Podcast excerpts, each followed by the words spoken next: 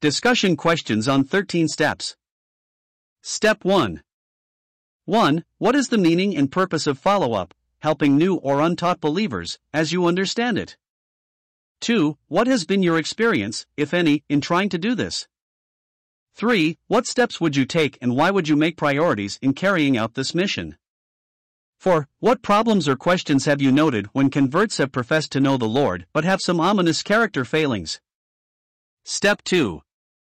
1. How would you begin the task of making disciples? Matthew 28 verse 19. Include your minimal conditions, at least 3, for selecting a person in whom you wish to invest your life. 2. How could you be sure the person with whom you started should be continued for more time? What might cause you to temporarily, or permanently, suspend further sessions?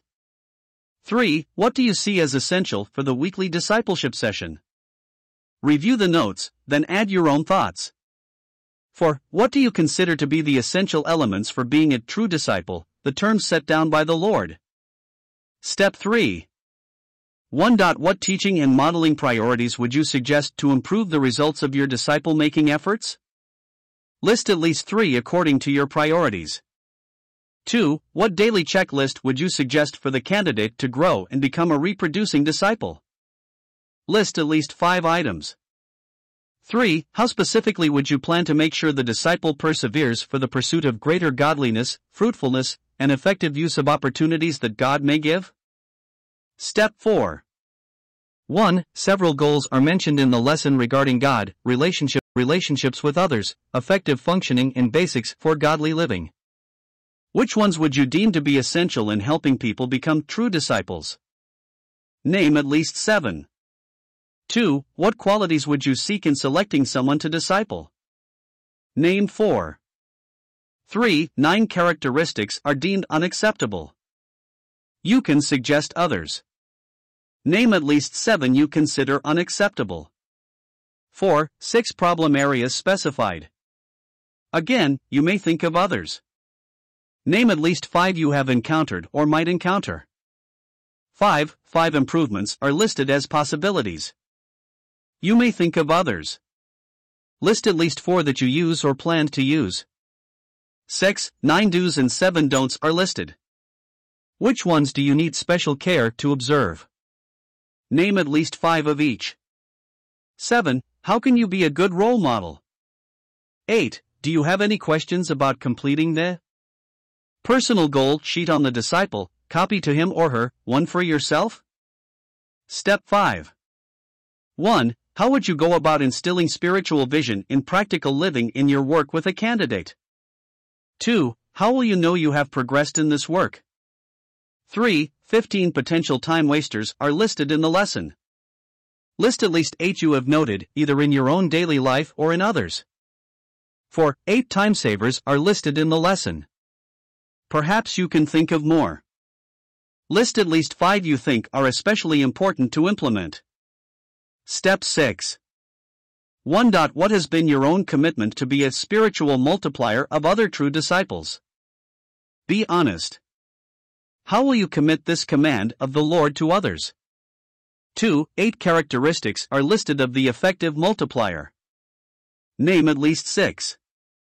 3. How can you verify if the disciple is beginning to be fruitful?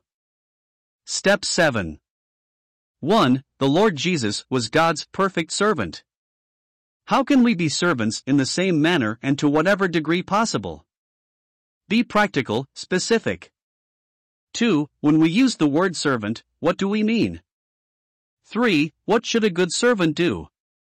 The lesson makes 7 suggestions. You may think of others, like prompt, efficient service. List at least 6 you think are of prime importance. 4. What do you need to do to be a good role model? How does humility enter into the process? Step 8. 1. What is your understanding of the meaning of a spiritual gift as differentiated from human talent? 2. What is the divine purpose for giving all true believers at least one such gift? Are you using yours in this manner? 3. While discovering or puzzling over what is my gift, how could it be determined what was my gift or gifts? Several guidelines are suggested in the lesson. Name at least 6 you might follow or observe. Step 9. 1. How would you define for someone the biblical meaning of the word church? 2. What is your vision for your local church? For other local churches? Why do you need it? How can you impart such a vision to other multiplying disciples with whom you may work? 3. What hinders a local church from achieving God's goals? 4 are listed in the lesson.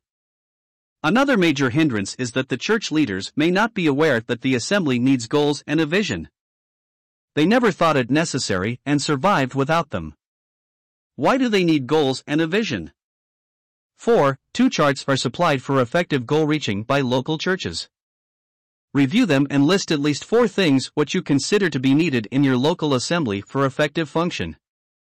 5. Does your church have a new believers class or care group? Are you seeing an inflow of adult converts to take such a class? If not, ask, why not? And what can we do to have this be true? Step 10. 1. What questions do you have as to your own needs for specific goals?